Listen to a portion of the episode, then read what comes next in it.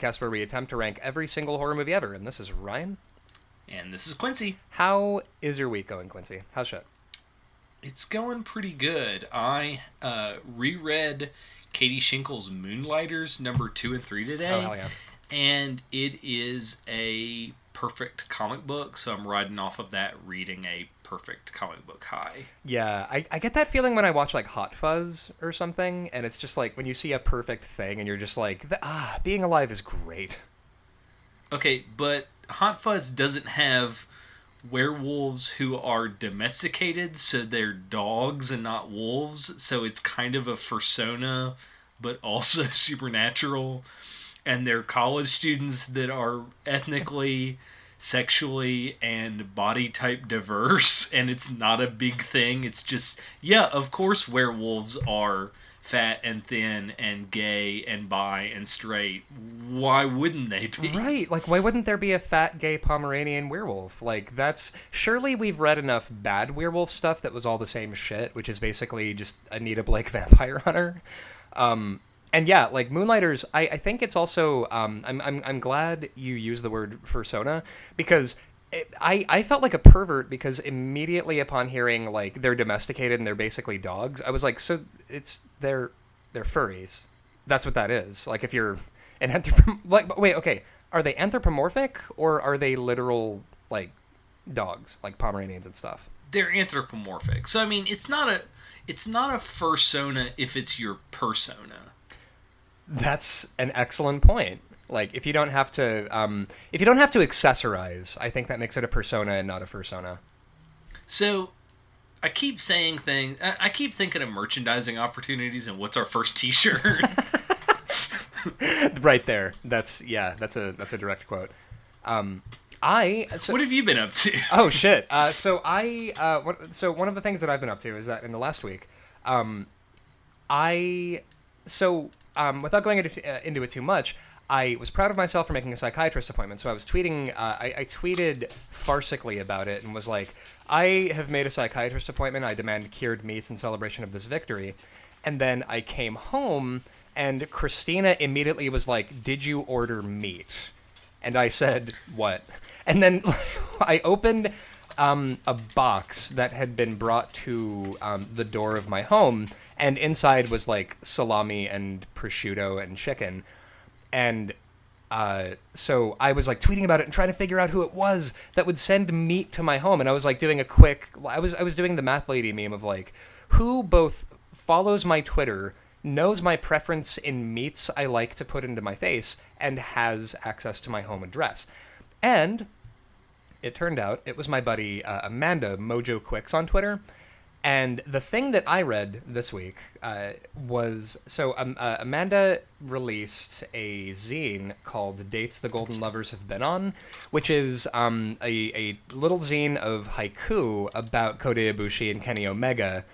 Um, it is just fucking outstanding. Um, I feel like uh, uh so um, I uh, Amanda like the problem was that like when I ordered it I didn't want to put down my actual name on the thing because I didn't want it to be like, oh great, my friend bought the thing. I wanted to just be like, yeah, someone mysterious saw it and was like, oh shit, I want a book of haiku about the Golden Lovers. And then I forgot that my credit card information showed up on the um, transaction. So like, I put down a stupid name, and then Amanda called me that stupid name in a DM, and I was like, I have no idea what you're talking about. But um, so uh, uh, I, I would like, if I could, would it be okay if I read a couple of the haiku from this book on the podcast? Please do. Um, and of course, I don't want to, you know, I don't want to give it away for free. I'm not going to read the entire thing, but um, I think my favorite one is uh, the first one on the thing, uh, which is yakiniku, seven kinds of meat. Kota gobbled silently. Kenny stared wide-eyed. um, shopping. Kota bought three scarves. Kenny couldn't find a shirt that would fit his arms. Um, and then the last, all right, all right. So I read this one right before going to bed and got in my feelings because of this last haiku in the book. Beach, breeze over the waves, the sun around their bodies, felt like coming home. Ah, man, that's it's too good. Oh, oh so um, if you're uh, if you're into wrestling, which again, if you're listening to this podcast, statistically, there's like a pretty good chance you're into wrestling. I implore you to go to Amanda's Twitter, which is Mojo Quix, M O J O Q U I X, and do yourself a favor. It's super cheap. Order dates the Golden Lovers have been on. Also, because the cover art by Mustachiosaurus on Twitter um, is Kota Ibushi shoveling pancakes into his gaping open mouth, and Kenny Omega having a weird face, and it's it's just fucking perfect. Um, And if you go to their big their big cartel page is redleatherendanger.bigcartel.com. Mm-hmm. So you can go directly there and order it Yeah, too. and also because um, Red Leather and Danger is also, uh, I think Punk Rock Big Mouth is part of that crew. That's correct. Yeah, and Punk Rock Big Mouth is the best wrestling artist on the planet. Yeah, I believe that's 100% true. I, I think that's canon. Oh, hold on. Take your. So anyway, um, sorry, dog. Uh, continue. we have some housekeeping to get to before we get into actually talking about movies. Mm-hmm. Uh, we got an email about our Wolf Creek coverage from Tim Pascoe, a genuine Australian. Oh shit. So Tim Pascoe writes, "Hey guys, just wanted to call you out for insinuating that our isolated little island that was colonized by criminals is a bit weird. I'm sorry that not every movie we make is of the caliber of a Mad Max to The Road Warrior, Priscilla Queen of the Desert, or BMX Bandits. Yes, the Wolf Creek movies are garbage, but just fill uh, just to fill you in on a little backstory, they're based very fucking loosely on a real dude called Ivan Milat. Whoa. This is to me the main flaw of said films. John Jarratt, the actor in the movie, had a shoot Tim the Toolman style home improvement show in the late 90s. The producers of Wolf Creek should have leaned into this with him crafting delightful little home furnishings from his victims. and that's from our good friend uh, Tim Pascoe, uh, who is calling us on our, our Australian bullshit. That's that is outstanding. Yeah, I actually John Jarratt, like he, the best thing I can say about Wolf Creek, any of them is eh, at least John Jarratt seems like he's having a good time. Yeah. Uh, so, speaking of having a good time, I found in the wild the most wonderful jewel I've watched all month Terrence Howard's Fright Club. So I have not seen Terrence Howard's Fright Club. Well, Ryan, let me tell you why this is perfect. So, uh, Emily and I are scrolling through Hulu, and on the new episodes, we find a show called Terrence Howard's Fright Club. Right. So, I did a little research. This is a one hour special where Terrence Howard invites his number one fans to his Louisiana estate, and it's a hidden camera scary show. Oh shit. Um, so. That's the greatest thing I've ever heard in my life. Holy shit. How do you get to go to Terrence Howard's Fright Club?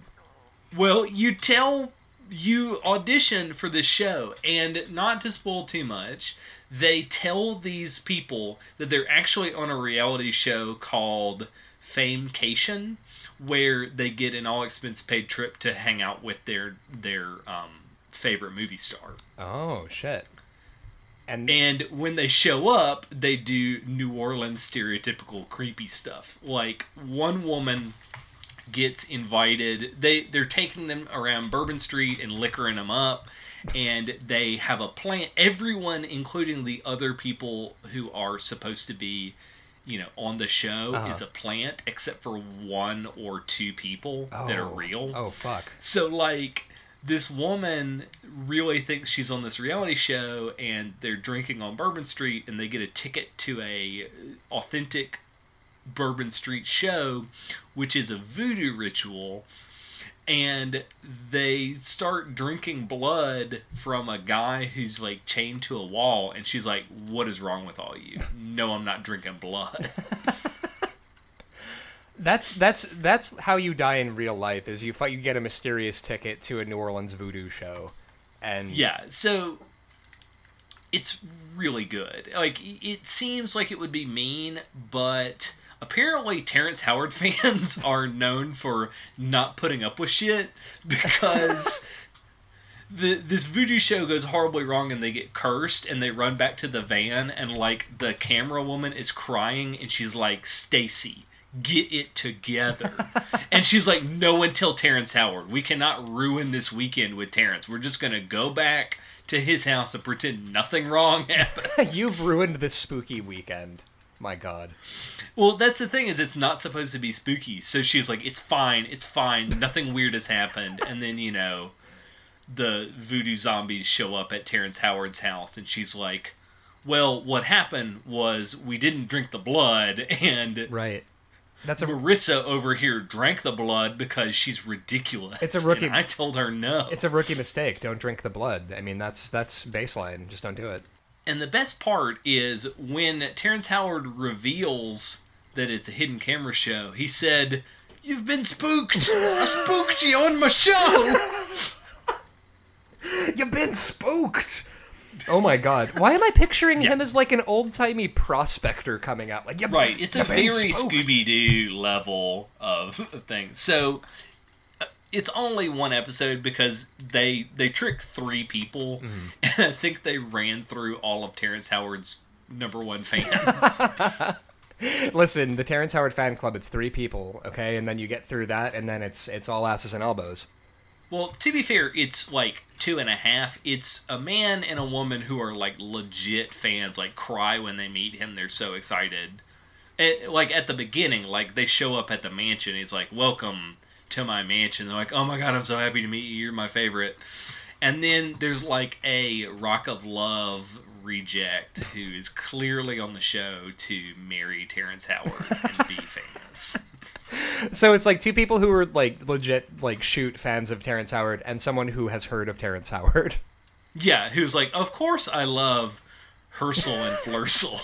I love you, Philip J. Fry. Like this is yeah, of, of course you love Terrence Howard. Oh my god. So you said this Yeah. was on Hulu? This is on Hulu. It's only one episode. Everyone has got to watch it, and I want to put it on the list Oh. because it is defo horror. What a what what an absolute treat. let's It is a delight. So if we're going, uh, uh, uh, let's start um, with a thing, uh, the uh, Gorgon video. Let's start with Gorgon video. Okay, it is better than Gorgon Video. Okay, and it is better than Gorgon video because It's better than Gorgon Video because it is j- like Gorgon Video is an interesting, but it's mostly an artifact. This brought me genuine joy. Like it's fun to watch, and I had a real hoot. oh man, Also, it has the Lugaroo from uh, Bayou Legend. Uh, When I hear- actually shows up, when I hear Lugaroo, and the creature. I spoiler picture- alert: the creature effects in Terrence Howard's uh, Fright Club is weirdly competent. like better than it should be for Terrence Howard's Fright Club. See, yeah, you, better than it should be. you say Lugaroo, and I'm just picturing Lex Luger and Underoos, but then I'm always picturing that. So, um, but yeah, like it sounds better than Gorgon Video Magazine, at least because like it, uh, uh, maybe, maybe it's the short-livedness of the thing that makes it such a genuine treat. Is like, look, man, there's one episode of people that are excited to meet Terrence Howard, and then Yeah, it's pick- a solid hour. There's like real emotion. A man cries like legit. The the male fan, they're like, "We're gonna go to Terrence Howard's private island, but you got to ride in this yacht that might not be haunted." And definitely like, "Oh no, the boat is broken." oh, and then like he actually cries because he's never been on water before, and they're like, "The first thing you have to do is jump onto the boat," and he like. It's like I can't do it. And- I, I can't. And then and redacted from uh, Haunters. The Art of the Scare is just cranking his hog to this guy crying.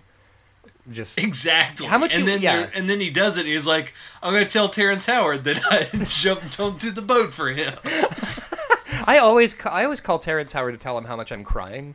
Um, yeah, how much Yeah. do you want to bet Redacted would actually commit more murders than he likely already has to have a show based around people like tricking people into coming to his house? So first of all, I don't know who you're talking about because uh, the person I think you're talking about is particularly litigious. Oh, litigious. I'm sorry. So- Oh, oh no, I'm sorry. I meant um wait, what, what were some names? Redacted. yeah, yeah, re- redacted. There we go. All right, I will go back and redact that.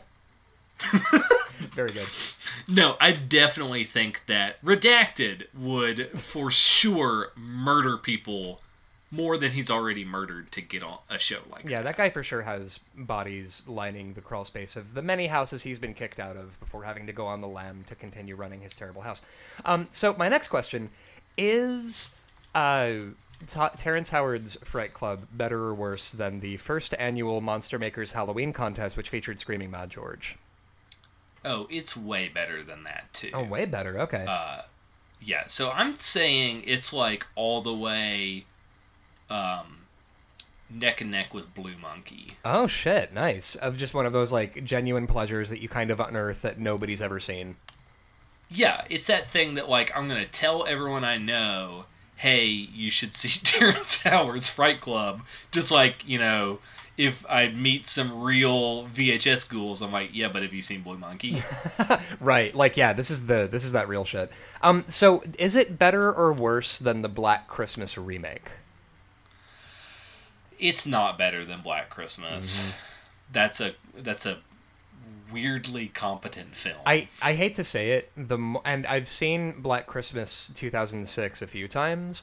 I feel like every time I watch it, I like it a little bit more because it's a little yeah, it's it's shockingly well made for being such a ridiculous movie. Yeah, yeah. Like I always sort of watch it and I'm like, I remember this being shittier and less fun, and it's kind of a rollicking good time. So So I would put it below Blue Monkey and right above Cut because Cut cannot sustain the novelty of Molly Ringwald for the full runtime. that's true. Molly Ringwald, she's kind of um, nothing gold can stay. You know, like I feel like she shows up and then it's like on Riverdale. I popped for Molly Ringwald show Molly Ringwald showing up and was like, oh fuck, she's here, and then she doesn't really do anything and kind of leaves, and you're like, well, that, well, that was uh, Yeah. that was underwhelming.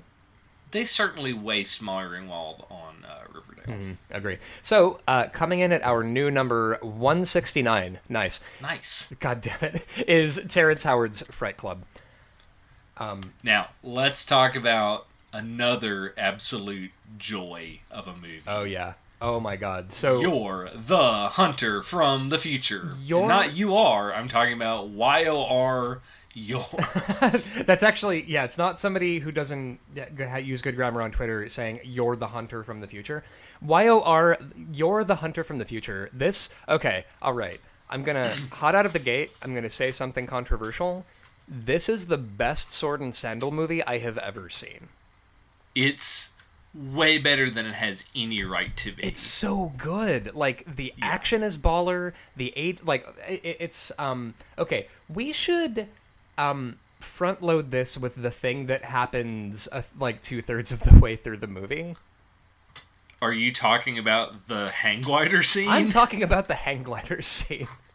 Okay, so this movie, first of all, the Blu-ray was provided to us by Mill Creek, and you owe it to yourself to buy this. It's a very bare bones. It has an audio commentary with the actor, but frankly, it sucks because it's another in a long line of old guy talking about the movie he's in, but not mm-hmm. saying anything interesting. right. Like yes, that certainly was a movie I did. Yeah, so so very uh, Arnold Schwarzenegger. Now this is a shot of a man walking through a desert. yeah, I, I see that. yeah, it certainly is.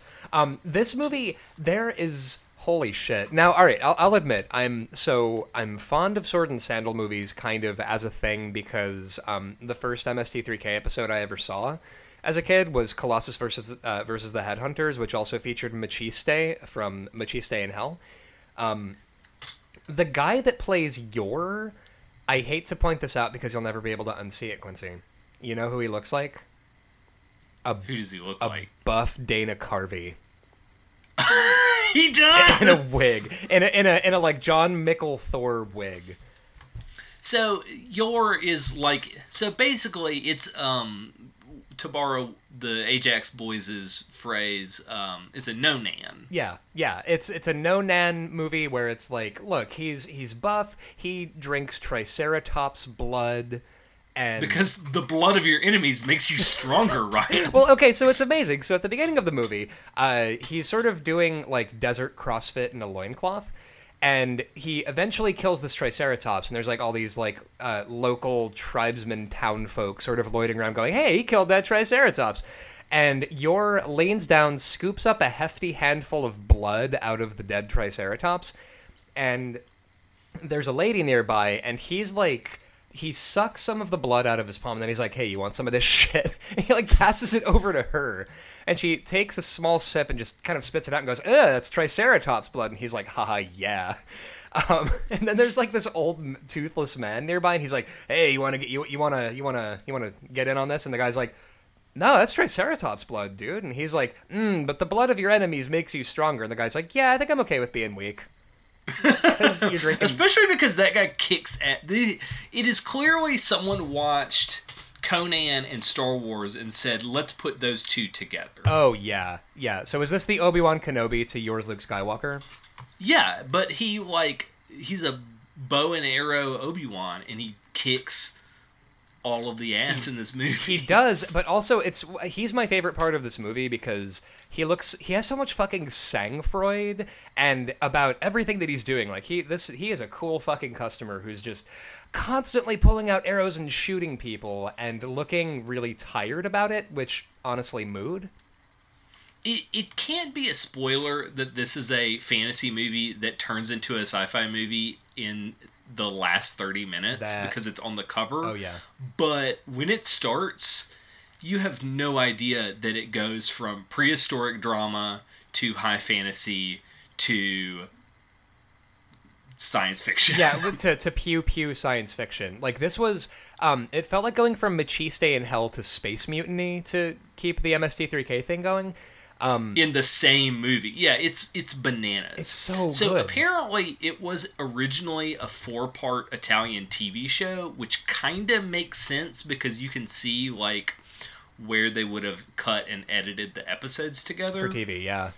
But even for TV, that's like beyond um, lost level ballsy to switch the format that much. Oh, man. four episodes. It's so good, and actually, it makes me resent a lot of other movies for not having the goddamn spine to do that. to be like, okay, so we've got a bunch of butts and seats for our Nonan. What if space lasers and synthwave part of the way through? Like 30 minutes before the end of the movie. So so yeah, it's Well- So the thing that we were talking about, the going back to the hang glider. So a bunch of shenanigans happen. There's some blue Chewbacca's that kidnap some people, Sure and there's a lot of fire. Like the whole movie is the fire budget is insane. Oh yeah, I would say they spent most of their budget on pyro. It is it's a fiery fucking film. There's flaming swords. There's regular swords cutting through flaming beams at the camera. There's People just all the flames. people being set on So- fire, people running through fire. Yor needs to save the the kidnapped women and children. So, um, also, I'm sorry to digress. The the children's celebration where they just hold children in the air and say thank thank the gods for our children. Right. It Hope no one takes them. Oh no, they just got taken. See, that's the that that's the first mistake is don't have a party. Uh, yeah, don't rub it in how you've still got all of the children in your village because you're just begging someone to come and kidnap all of the children in the village. Like, yeah, because they immediately get get got. yeah, that's that's So- that's what happens out here in space and I also tribal the- Turkey. I love that Yor says, I gotta make a grand entrance to save these kids. Oh, look, a giant bat. Let me knock him over and use him as a hang glider. Man, honestly, when he comes swooping in, dangling from a giant bat, screaming, just ah, and I was, I was pounding my knee and howling silently while watching this. and it's the, the disco theme song that cues while he's swooping in. I, by the way, I um am trying to find a way to download the uh, the OP from Yor um the Hunter from the Future because it sort of it starts out as a kind of like slap bassy kind of doop doo doo doo doo, and then it just goes into the like waka chicka waka chicka waka chicka do the hustle thing, and it is. It, like that's what the movie starts with to um, footage of Yor fucking trucking it through the wilderness in a in a butt flap, just sort of doing running guy stuff. I was instantly hyped for this film. Yeah. So let's talk about the next major beat after he swoops in with that that glider.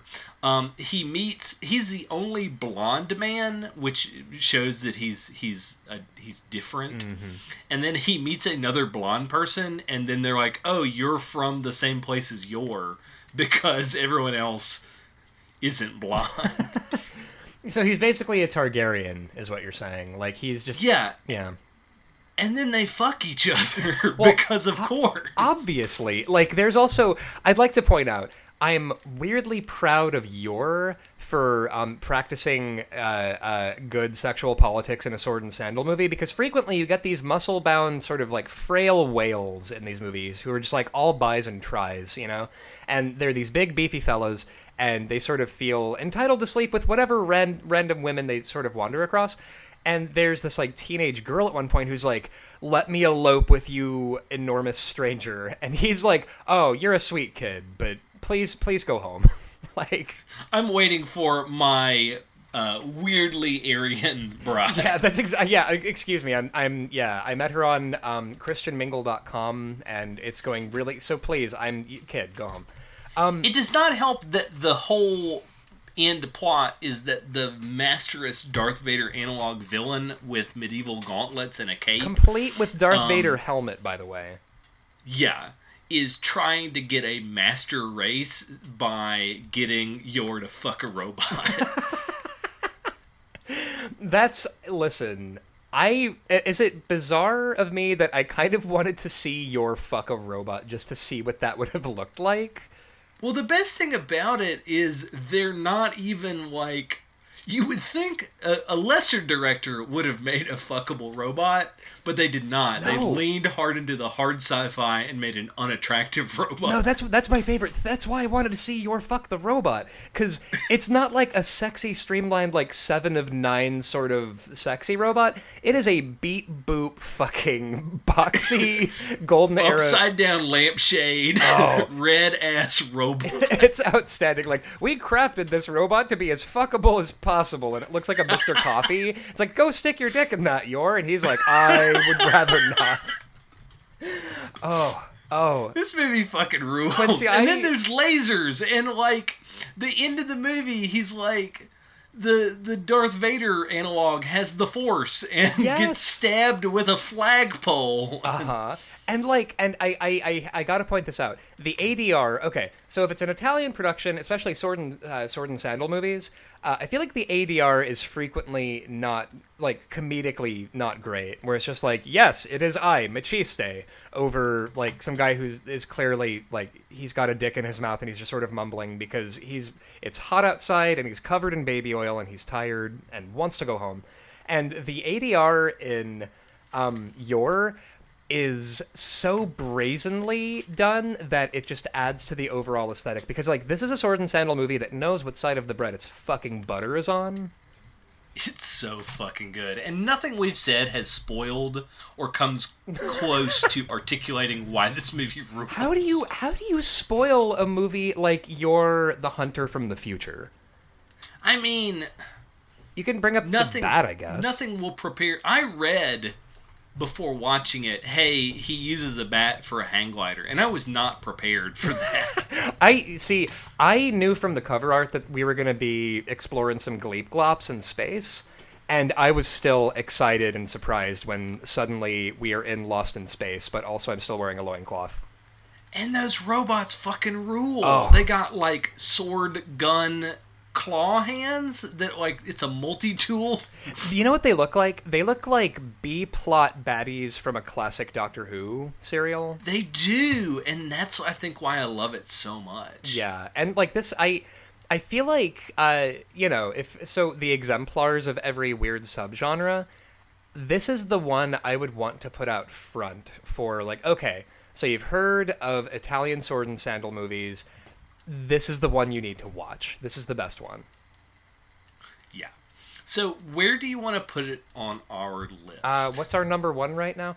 Um, it is uh, all right, all right, all right. So uh, it is obviously better than every other sword and sandal movie we've done so far, and I think all of those are super far down the list.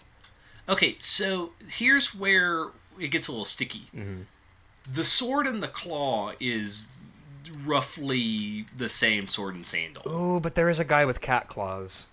Yeah, and that's what I was gonna say. Yor although he has a flaming sword, he does not have cat claws, and he does not eat raw meat that he shares with a lion. And also, A literal lion. the sword and the claw has a weirdly cohesive plot where Yor feels like it's based off a comic book and it feels like that we got to keep this comic selling so what can we what do the kids like next month Oh, so wait a minute. So if this was a comic and it was Yor the Hunter from the Future, was this basically like a mashup shirt with like do- the the Doctor's TARDIS is in Mordor, where they were like, okay, what if we had Conan in space?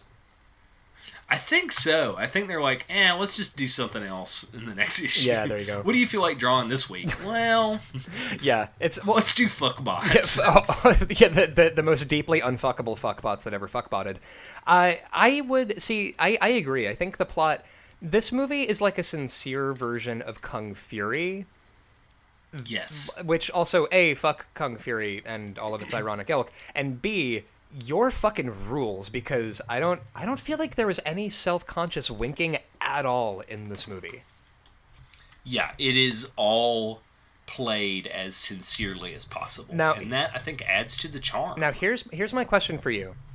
Um is Yor the Hunter from the Future? It may not be better than the Sword and the Claw, but in good conscience, Quincy, can you go to bed tonight? Can you lay your head on that pillow and drift off to sleep, knowing that it is uh, better than High Tension, or worse than High Tension? i mean it's not it's it's lower than high tension Mm-hmm. Oh, that's what I meant. Excuse me. Um, if we if we But but let me. But below Sword in the Claw is House of a Thousand Corpses. So am I willing to be the ass, the contrarian asshole that says this movie is better than House of a Thousand Corpses? You know, I I think it's better than House of a Thousand Corpses. Okay, they're they're strangely the same movie in terms of like let's throw random things on the screen and see what gets Yor jimmies off. Oh yeah, yeah, yeah. Where it's it's literally just let's throw shit at the wall and see what sticks. Yeah, but I don't know. I'm looking down the, in this area of the list, and there's stuff that's way better than mm. your Like what? Like Blue Monkey. Ah, Blue Monkey. Yeah, Blue Monkey is probably better than Yor. Um, I now okay. I think the floor for me. This is absolutely better than the real Chainsaw Massacre. oh, for sure. I would I but 10 times out of 10 I'm watching that over that documentary about a guy who may have kind of used a chainsaw once. but we're not I really sure. heard this guy used the chainsaw, so that's why it's definitely like that movie. it's like that movie with the guy. Um, I, I and obviously it's better than Good Tidings. Fuck Good Tidings. Um, I all right. So if we're putting it with a comparable movie in the same kind of bracket, is it better or worse than Heavy Metal from 1981? oh shit! It can't be better than heavy metal. No, I don't think so either. But everybody knows about heavy metal because everybody had like a gross uncle who watched heavy metal.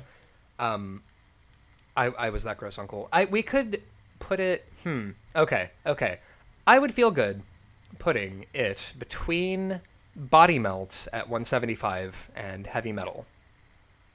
Yeah, I, I would feel good with that. Because like Body Melt is Sure. a, a, a fucking hoot, but I feel like this. I want to make everyone I know get drunk with me and watch Yor the Hunter from the Future.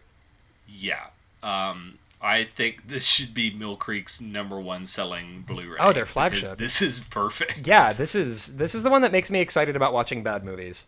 It, it you know a movie is good when I have to decide when I decide of my limited shelf space to sell my American Psycho to make room for Yor the Hunter from the Future. Shit, that's that's commitment. Is don't don't tell Christina that she'll be very upset. she every goddamn week we break her heart by dropping American Psycho farther down the list. We're all saving it. Like our last episode, we're gonna say like none of it matters. it's been Yeah, we're we're gonna pull a How I Met Your Mother, and we're gonna say actually American Psycho's number one. this whole time you've all been made fools of. It's actually the best of all horror movies. God, and now I'm angry at how I met your mother again. Oh my god. So we better move on to another movie. I I understand that that that'll that'll happen. So the next movie um is okay. So Hellraiser, right? We're doing Hellraiser Hellworld, which is from 2005 and as if I needed to tell you was absolutely a straight to video release. it here's the wild thing. It was shot in 2003 and was shelved for 2 years. Yeah, that's and it, it that's the thing is that it reeks of 2003. Like I I was watching it and because I am of that age, I was looking at the costuming and thinking, did we dress like that? and as I searched deep into my heart and I saw that guy wearing a long a tight long sleeve shirt and a baggy t-shirt 5 sizes larger on top. Mm-hmm. I said, "Yeah, we did." we certainly did. certainly did. oh, oh, for most of high school I wore long sleeves with short t-shirts over it. Like The only thing it was missing was one of those Dragon Ball Z esque polyester shirts. yeah, one of those button-up anime shirts. Yeah. Yeah, yeah, the the polyester anime shirts that I still have a closet full of, and I cannot get rid of because I feel like they have historical significance. Right, right. Like someday you're going to bequeath this to your children. Like, okay, you're 14, you've started getting acne, you're confused about uh, your peers, you are really sweaty all the time, and it's time for you to put on this shirt with Inuyasha on the back. Here, son, here's a shirt of a pinup woman fucking a koi fish in front of Hiroshima. So, how, It looks exactly the same as when I bought it because there's not a natural fiber in it. but like it's it stands up on one side and it's all crusty and like yeah, no, it's supposed to feel like that. Um, it's so Hellraiser. Jesus. Yeah, sorry. Um, so Hellraiser Hellworld. Uh, th- now, uh, as many of our listeners uh, might might or might might or might not know. Uh, so on the podcast so far, we have done the first two Hellraiser movies, and then oddly the the the last two. So Hellraiser Revelations and Hellraiser Judgment, both of which are unforgivable dog shit and we haven't really done any of the ones in between. And the really fascinating thing about every Hellraiser movie between Hellraiser uh, five and um, Hellraiser Revelations is that they the studio that was making them had this thing where they wanted to keep the rights to Hellraiser. Uh, so they kept Because sort of of the merchandising, right? Oh, it's- because those Halloween masks sell really well. They sell really well, and like Pinhead is a really recognizable like for uh, way more people have seen Pinhead and are aware of Pinhead than have ever actually seen a Hellraiser movie. Um, and so what the production company would do is they would uh, acquire all of these spec scripts for like unrelated projects, not even in the horror genre necessarily. And then they would fucking shoehorn some Cenobites into it, so that it would be like, oh, here's my gritty noir uh, noir detective story with Pinhead, and he's torturing some guy's balls. Or it's like, yeah, I they they would just find bizarre, disparate properties, some of them kind of horror, to um, rewrite hastily and turn into a Hellraiser movie so that they could like jerk it out and uh, continue to have the rights. So Hellraiser Hellworld is absolutely one of those. It is Fear.com. Yeah, yeah, it's, It's Fear.com came out in 2002. This movie was shot in 2003. It's you know the kids these days they spend too much time on their World of Warcraft, and that's got to be bad. it's a societal ill. Yeah, it's it's. I think it's an incredibly late '90s, early 2000s thing where it's like Willow is dating a demon from the internet, where you know everybody was on. Don't talk bad about that Oh, episode. oh, I would never. He turns into a literal techno demon with horns. It's the fucking coolest. Um, but like, yeah, like with Hellraiser Hellworld. Um, okay, so we should make everybody aware of this right now. Hellraiser Hellworld features Pinhead kind of convincing a bunch of sexy teens to come to a house from an internet chat room. He Okay, let me let me get pedantic. Please. It's not an internet chat room.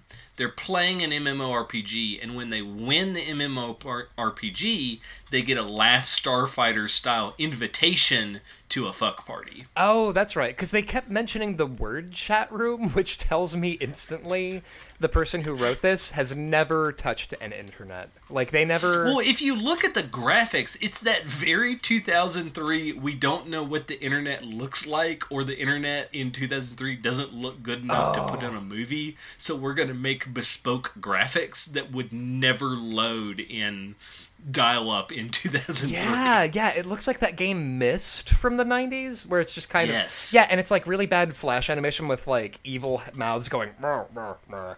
It you know what it looks like? Did you ever see Urban Legend or Urban Legends plural? No, Uh, I know the movie you're talking about. There is a spooky doom cookie lady in uh, Urban Legends who is on like a, a an alt.goths kind of thing. It looks exactly like that, where it's like, oh, it's really spooky, and it's everything's using either like the chiller font or that weird pointy font that every goth and horror website from the late '90s used. Um, and so anyway, so it's all of these kids who are addicted to this game that they never actually go into what how you play this game or what you do in this MMO. Yeah, the only thing that they okay, here's what's wild about this. Mm-hmm. It's a Hellraiser video game. So is this the scream of the Hellraiser franchise where they're like, actually it's real? Is this the new nightmare yes. of actually Hellraiser is just this movie and video game franchise and it it absolutely is and, I'll, and here's yeah so um i'm i'm, I'm going to spoil this straight to video 2005 release for anybody who might not have seen it um actual pinhead uh, in the cenobites don't show up until the very end of the movie what happens is that so there is a literal hellraiser mmo where like all of these kids it's like all these kids are already Hellraiser fans, so they already know about the Lemarchand configuration. They know about um, Leviathan and the the puzzle, like you know the whole the whole nine. And they keep bringing up the mythology in the movie. Like at one point, the protagonist lady starts shit talking. So Lance Henriksen is there. Uh, Okay, so this is the wildest thing Mm-hmm. is that Lance Henriksen was gonna be Frank Cotton, but he turned the offer down. Uh-huh. So this was like the boon of Hellraiser Hellworld is, hey guys, we got him. We actually landed Lance Henriksen in this movie. character actor royalty Lance Henriksen, who, by the way, um, I, I would just like to take this opportunity, as every opportunity to do so, to say that I would die on a battlefield for Lance Henriksen. He is the character actor's character actor. Like, he will show up for whatever it is he's doing. Like, he, I don't think I have ever seen Lance Henriksen, who some of our listeners might know him as Bishop, the uh, android from Aliens, or the main character from Pumpkinhead, or the dad from the the vampire dad from Near Dark. He's been in fucking everything. Um, and I mean, he was in fucking Alien versus Predator, and he brought his A game. Like, oh, He's really great. love Lance Henriksen. And anyway, so he's the Svengali behind all of this shit because his son died as a result of getting too into the Hellraiser game. And he uh, basically introduces this hallucinogenic drug into the air the moment the sexy teens show up at this big house party, house party, house party full of um, other sexy teens with a Z. Um, and he makes them believe that they're being stalked and killed by Cenobites. Yes. And- and it it's absolutely the scream of the franchise because they'll keep being like, get your mythology right, dick dickhead. You you need to s- solve the puzzle box before the Cenobites come, and it's um now here's the. Do, do those parts actually work? Do you think the meta commentary? fuck no. No, no, because not. it's so like it says nothing interesting about the movie except this movie doesn't make sense. It's a very bad shoehorned uh, tax write-off of a movie. Yeah, that's it's yeah tax write off horror. Thank you, Matt uh, Matt D. Wilson. Um, it and the fact that um at the very end of the movie, I need to point this out because it's my favorite scene in Hellraiser Hellworld. Uh, is that so? The main baddie, um, who by the way, uh, th- what was the uh the address of the house? 86 Hillbound Street. Eighty six, which is the year Hellra- Hellraiser fucking came out, and then H- Hillbound for God's sake. instead of Hellbound. for, uh, for God's sake. Um, but so the main baddie, played by Lance Henriksen, he uh, tricks a bunch of the teens into being buried alive because they're all tripping ball sack and imagining that they're getting fucked up by Cenobites. And he skips town, and the cops are kind of sitting there going like, "Whoa, we don't know where Lance Henriksen went."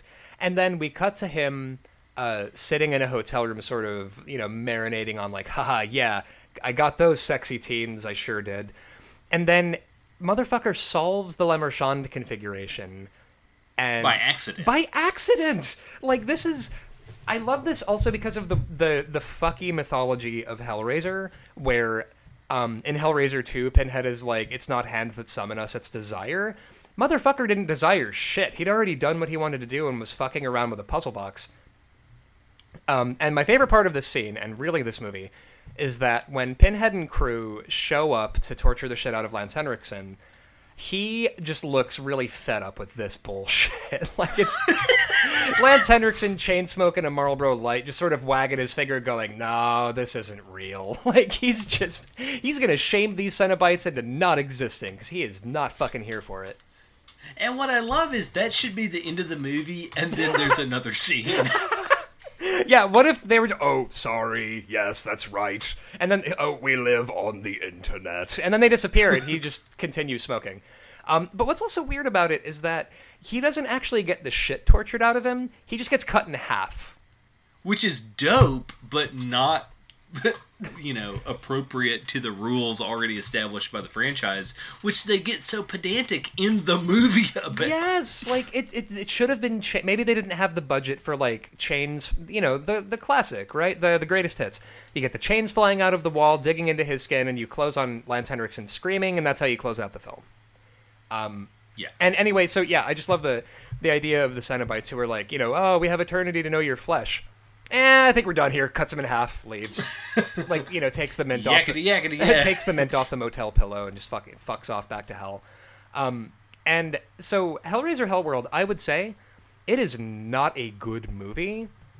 but- it is a garbage movie. It's a very bad movie, but I'm gonna go on the line and say this is the best of the repurposed spec script movies. Wow. Uh, so we're gonna put that to the test because we're gonna watch the rest. Yeah. Um. Oh, by the way, uh, shout out to my actual cousin Tracy who bought me this on Blu-ray from the Rank and File Amazon wish list. Oh, hell yeah. To make us watch it.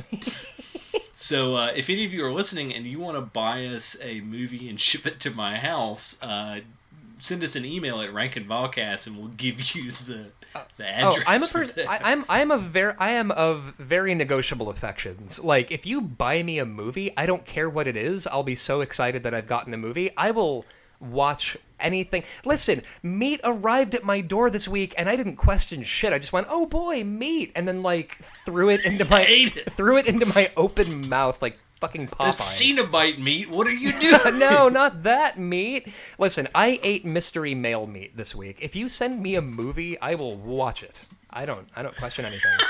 I am I am not a clever person. I don't know how I'm still alive. I ate All right. uh, meat.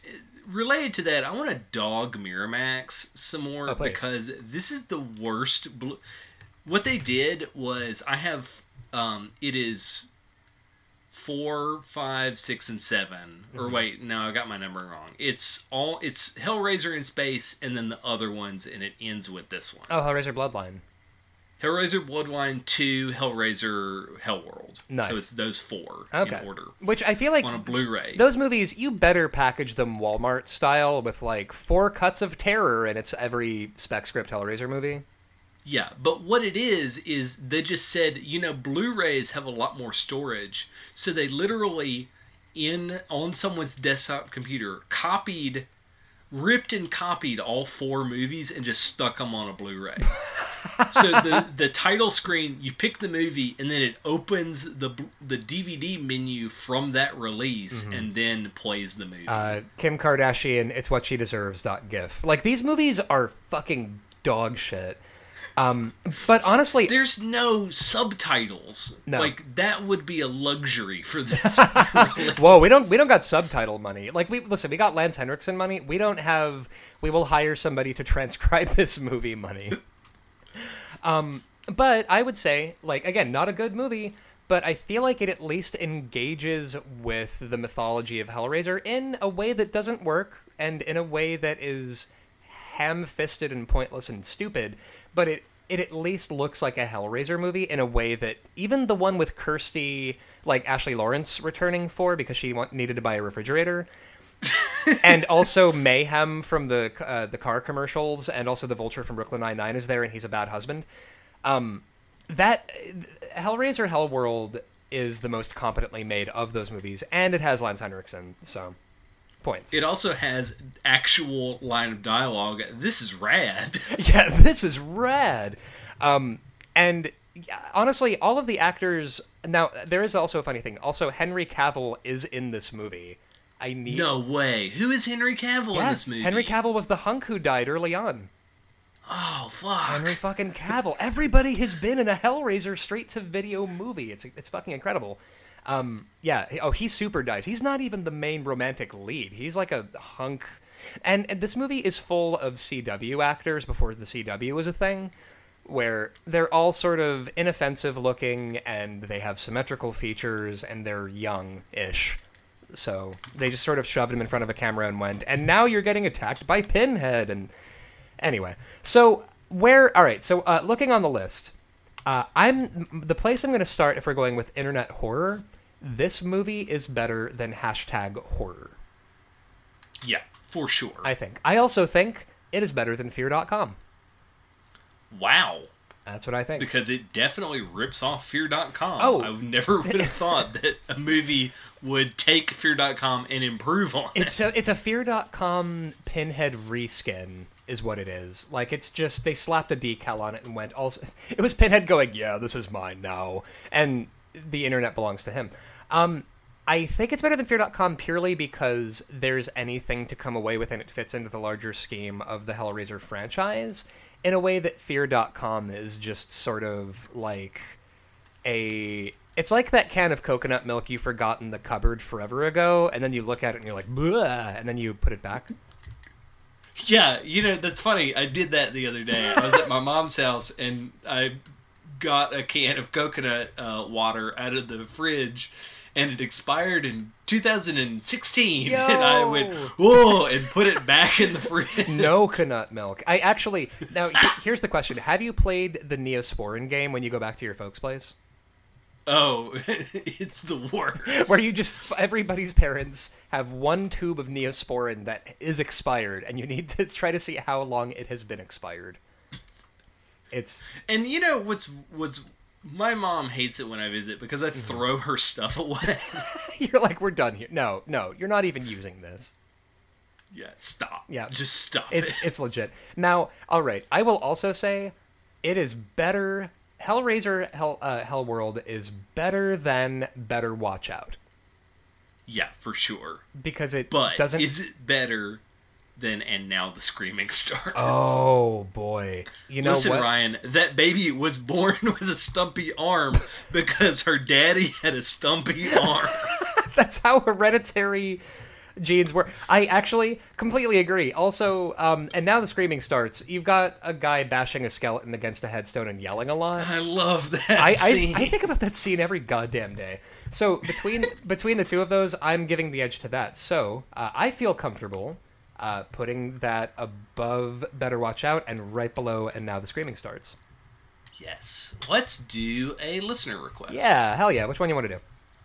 So I want to do uh, "No One Lives." Oh, I haven't seen No One Lives.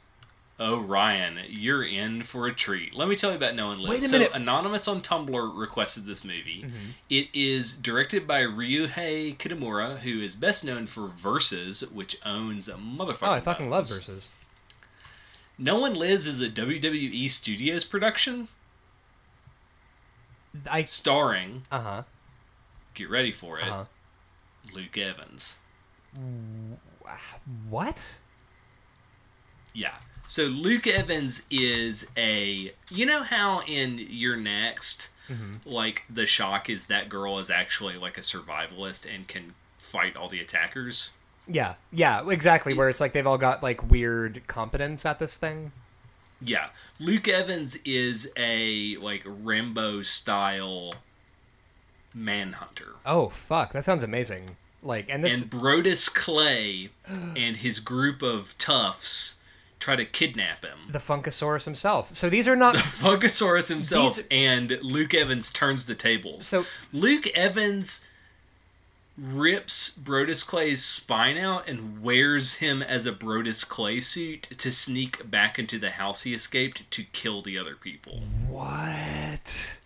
It is the goriest fucking movie I've seen in a long time. The, He taunts he Luke Evans feeds a guy into a wood chipper and to taunt the other men fills a burlap sack with giblets mm-hmm. and bursts it in front of everybody like a pinata, like a viscera like pinata. a pinata. Yeah. It is so gory that Luke Evans is supposed to be the hero, but is more vicious than the criminals could ever be, to the point where it's just it turns into Halloween or Friday the Thirteenth, where he's the um, Jason Voorhees. He is intolerably awful. Holy shit! So he just literally turns into a fucking monster the second he has the slightest excuse. Exactly. Also, a man says to a woman, "Want to get your sweet tits shot off? Then be my guest and go fight Luke Evans." This movie doesn't want good things for me, and I need to see it. Yeah, it's on Shudder, and by the way, Shudder is our sponsor. So what up, Shudder? Hey guys. Um, I think the most frustrating thing about it is WWE WWE Studios productions have a wrestler in each one, Mm-hmm. two, three max. This should be all wrestlers. Yeah, no, this should this should literally just be, hey, do you want to watch Victor from the Ascension pull a fucking Mortal Kombat and rip out the spine of Bo Dallas? Yeah, for sure. That's what it should be, and instead is Luke Evans beating people up. Also, today I learned that people love Luke Evans. yeah, no, Luke Evans is well beloved on Twitter, I think. Yeah, very well beloved. Uh, so Even though he's I- apparently history's greatest monster and he fucking rolls around in a kitty wading pool full of Brodus Clay's insides. yeah, I didn't know that uh, Luke Evans was the guy from Dracula Untold until today as well. You kn- oh, fuck. Oh fuck. He was in Dracula Untold. he is Dracula. He's the untold Dracula. It's him. And he i has murdered the Funkasaurus and worn him as a hat. Yeah. So it's okay. So it turns out actually, he. All right. So it sounds like in this movie, uh, Luke Evans does what we wanted him to do in Dracula Untold, which is the story, Exactly. the story of a man becoming a monster. Right. It is literally a monster doing the most monstrous thing, which is clearly uh, Kitamura being um, an excellent director and just going balls to the wall and saying, you know, I, my favorite Kitamura story is Mm-hmm. in an interview, someone uh, said, Hey, what the fuck's up with the ending of Versus? And he's like, I don't know, it kind of looked cool. So we thought, you know, laser sights on samurai swords would be a good way to end the movie. You know what? He's not wrong. He's he is completely correct about that. yeah. Oh my god. and and he definitely said, "Hey, uh, let Luke Evans put a handcuff through uh, Brodus Clay's bottom jaw and then shuck him See, like I- a I love like it an ear of corn." See, I love it because Kitamura, like, it's he he his direction is like he's playing with action figures. Only it's the action figures are full of viscera and blood. yeah, yeah. It's uh, So, it's very good. So, it's not. where would you put this on the list? That's the thing is, it's not good. Mm-hmm. But the as a splatter film by itself, if you're into that sort of thing, it's worth watching. And listen, if you're into splatter movies for the sake of splatter movies, this is a judgment-free zone. I myself have watched many gory movies purely for the fact that I knew it was going to be um, filled with blood. So I'm looking at Castle Freak, which I revisited the other day on Shudder as well. What up, Shudder? Hey, Shudder. Thanks for that uh, subscription. Um, Castle Freak actually has really good acting in it. Yeah, it does, and Barbara Crampton specifically.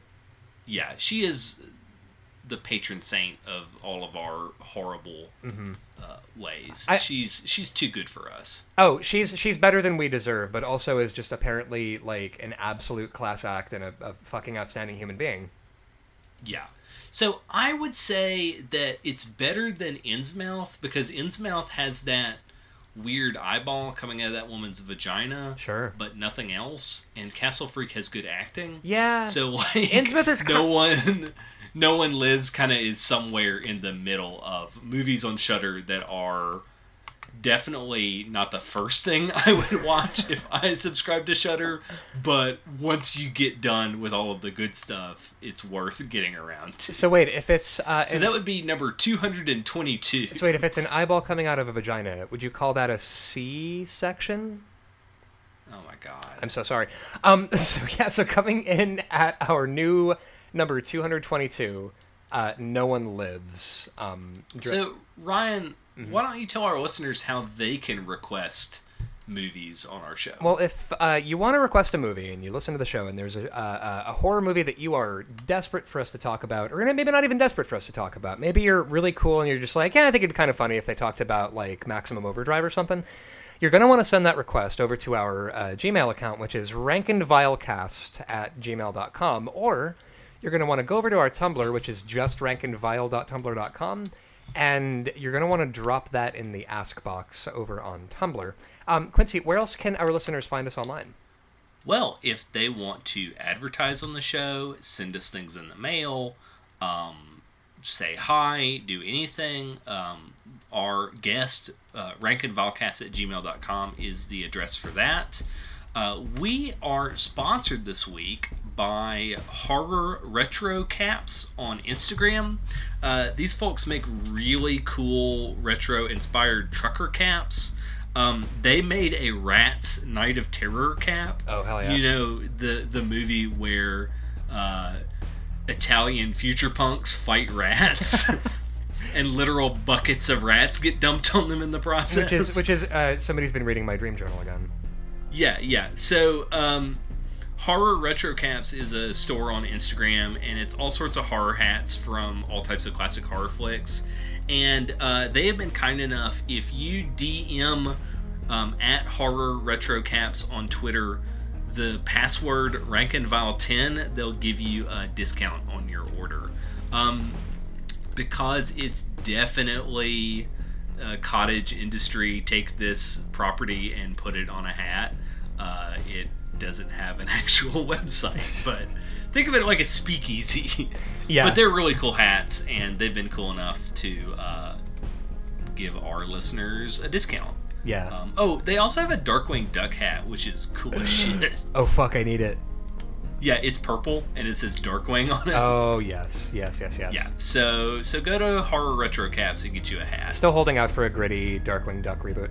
Um, but yeah, uh, and then al- uh, also if you uh, listen to the show, we're uh, on any other platform. We are on uh, Stitcher.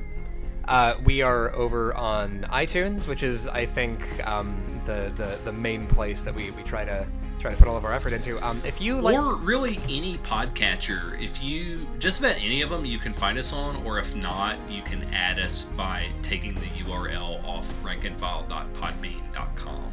Yep.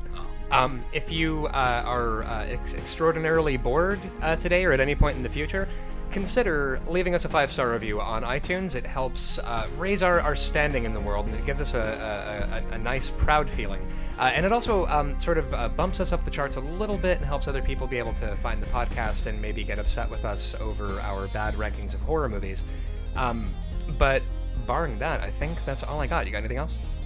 Yeah, um, please give us a follow on Instagram. Uh, that's at rankandvile. And Vile, uh, please give us a follow on Twitter at Rank and rankandvilecast. We're trying to grow our followers so that we get noticed and that can that's another way to spread the word about the podcast Yep. um, and thank you so much to all of the people on social media that talk about this show um, Oh my it's God. a really weird feeling to hear strangers talk about how funny i am and how funny you know ryan is. And it's super weird uh, but it's really appreciated. Yeah it's this this podcast is so much fucking fun and thank you guys for making it somehow even more fun to talk about garbage movies. Um, Yeah. but i think that's all i got. You got anything else? That's it. Stay spooky. Later folks